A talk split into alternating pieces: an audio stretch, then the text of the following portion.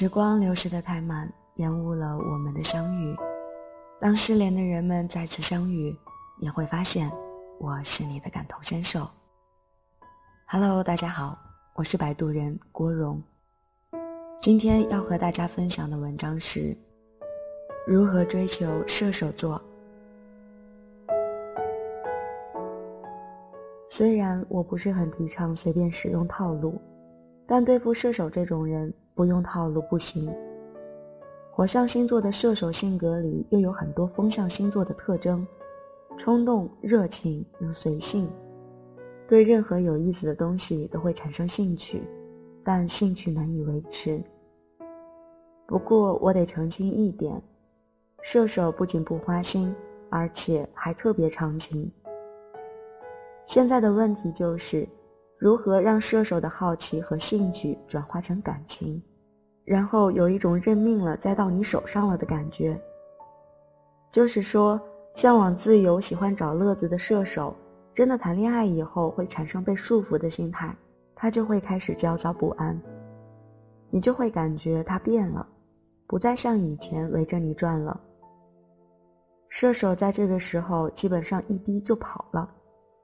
怎么度过这个尴尬的阶段，就是追求射手的核心。射手表面浪荡，内心专一的原因我还没有分析出来，但是射手的感情必须是要沉淀下来的，要经历一个热情到平淡、抗拒到热情的阶段，也可以说是需要磨合，需要适应一下由一个人变成两个人的生活。射手应该是恋爱体验最好的星座了，因为它有一个最大的优点。对别人没有太多的要求，而且自身情商也很高，跟他在一起会特别轻松，特别舒服。他会像一个小太阳一样晒干你所有的阴霾。射手根本不需要追，因为在一开始的阶段，射手是不会动真感情的，而且射手还会有点分不清友情、爱情，玩的开心了就会每天都想跟你玩。莫名其妙的潜意识里就把你当对象了，所以想追射手的朋友得忍一忍，不要着急示好，以朋友的身份出现陪聊、陪吃、陪玩，让他对你产生兴趣，或者说是对跟你玩产生兴趣。射手确实是会自来熟、人来疯，只要你的方式态度合理，射手都不会拒绝你的好意的，但是他害怕尴尬。尴尬的点有两种，一是你总问一些奇奇怪怪的问题，让射手不知道怎么接；二是你总是吃一些奇奇怪怪的醋，让射手不知道怎么下台。这是重点。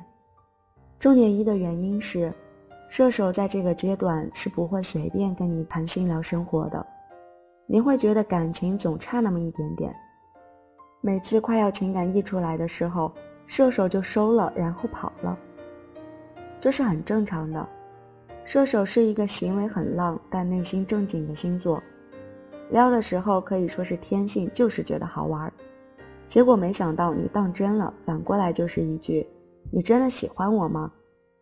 射手就会被吓得面红耳赤，不知道怎么回，然后落荒而逃。这就是问一些奇奇怪怪的问题，让射手不知道怎么接。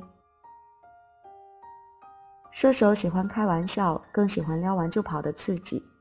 你要学到的反套路就是：一不要随便让他撩到；二他跑了也不要管，继续保持微笑。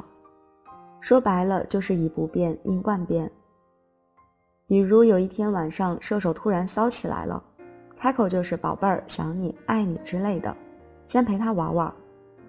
因为如果你不理他，他会觉得你这个人一点意思都没有。他就找别人玩去了，所以说你得开得起这个玩笑，同时也不要太当真，就用一种他说一句你就回一句的状态，最好是用开玩笑的语气说的自然一点。例如射手说：“宝贝儿，你在干嘛呢？”你说：“在想你呀。”射手当场就被吓得不知道该怎么办了，就会感觉自己撩了这么多年，今天碰到对手了。然后你马上补一句：“开玩笑的在吃饭，怎么了？这是这种一张一弛、一拿一放的感觉，射手特别喜欢。他就会觉得自己今天吃了亏，以后还会不服气来继续撩你的。万一他道行比你深，把你撩了，然后打算跑，你也要保持面不改色心不跳。例如，射手说我要睡觉了，你就说晚安。射手说我先去忙了，你说去吧。做出一副完全无所谓的态度，因为射手还会有一丝愧疚感，觉得自己这样有点不太好，有点心有余悸的感觉，就会回头来看看。结果发现你完全没当回事儿，他也会不服气，产生一定要撩到你的感觉。这可以说是一种神秘感，引起射手的好奇心，让他忍不住来看看你到底为什么这么酷，你就成功了一大半了。再来说说第二点，不要总是吃一些奇奇怪怪的醋，让射手不知道怎么下台。跟射手玩的过程吃醋是必不可少的，因为射手真的太爱玩了，你可能不是他唯一的玩伴。千万不要争，更不要去质问责怪射手，你只会自讨没趣。控制欲太强的人可能不适合射手。就算控制欲强，你也得注意一下你的表现方式。你要记住一点，射手就像个活菩萨，心怀天下。不要觉得你在跟他暧昧，你的地位就会比他的哥们儿、朋友、姐妹、同学高。射手向来都喜欢热闹，你不说是向来吧，绝大多数时间射手都喜欢往人堆里凑，耐不住寂寞。所以可能会发生一些不愉快的事情，例如你跟射手约好了周末一起玩，结果他同学也约他，他就放了你鸽子跑去跟同学玩了。这种事情就没办法了，一来你不能责怪他，二来你更不能发脾气不让他去。如果你强行干预或者耍性子让射手难堪，这会对感情影响特别大。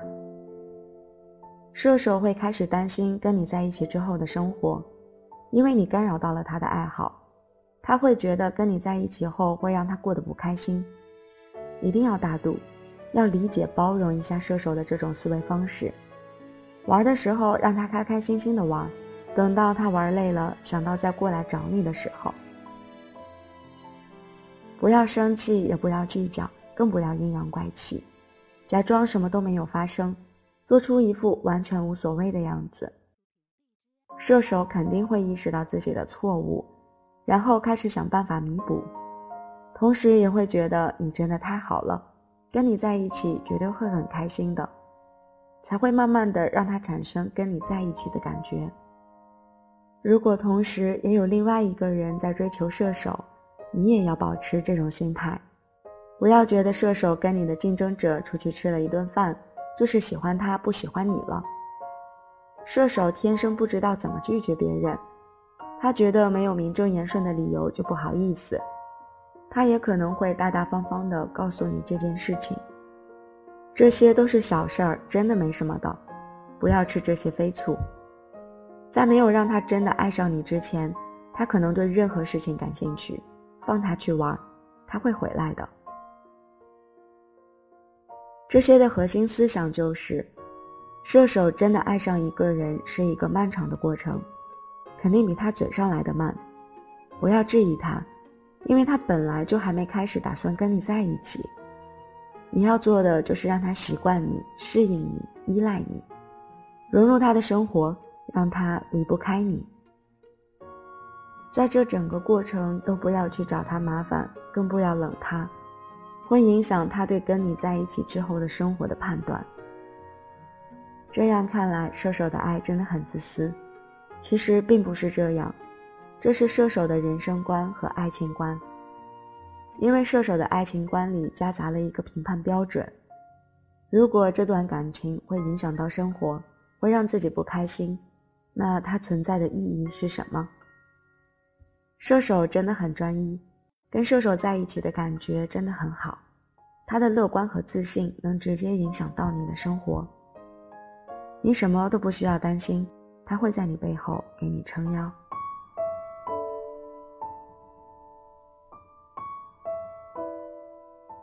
评论里面有人说射手最酷，不给追；也有人说射手看了都害怕。射手超级需要套路的，重点就是让他以为他在追你就好。看到一个评论特别逗，说好可怕，我还不想被追到。这篇文章别被太多人看见。身边也有几个射手座的朋友。感觉确实是需要套路的。虽然射手看起来很浪、很活泼、爱玩，但射手呢，其实内心其实也是非常渴望一份稳定、安稳的，并且射手也会像水象星座一样，会有一些多疑、敏感、缺乏安全感，像个小孩一样，需要你去哄他，去安慰他。对射手座，无论男孩女孩，在我看来都像一个小宝宝，需要我们给他更多的关怀。同时呢，也要给他更多的空间，给他自由。好像火象星座都是这样，需要套路，但是还需要欲擒故纵这样子。所以很符合火象星座吧？大部分的感情都极不稳定。但一旦经过时间的磨合，还是属于那种很稳定的选手的。好，那今天要和大家分享的是如何追求射手座。有机会呢，再跟大家分享一下如何追求白羊座，这样子火象星座就集齐了。好，那今天的文章就和大家分享到这里。在评论区留下你的痕迹，让我知道你曾来过。陪伴就是无论你需不需要，我一直都在。晚安。的心？事三三两两蓝蓝，停在我悠悠心？上。你说情到深处人怎能不孤独？爱到浓时就牵肠挂肚，我的心？里孤孤单单，散散惹惆怅。离人放逐到边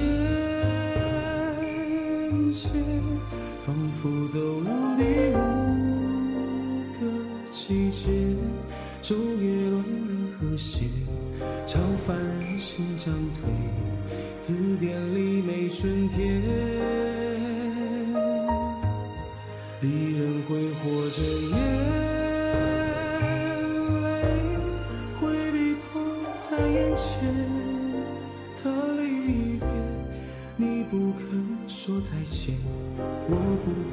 像明天。有人说一次告别，天上就会有颗星。又熄灭。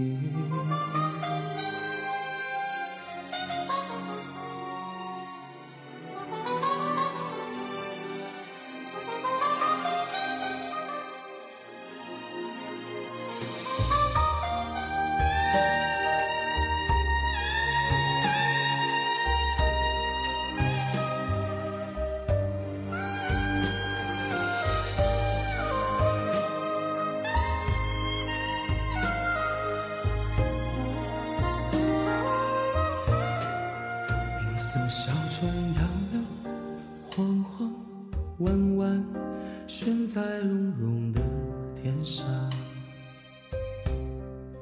你的心事三三两两，两。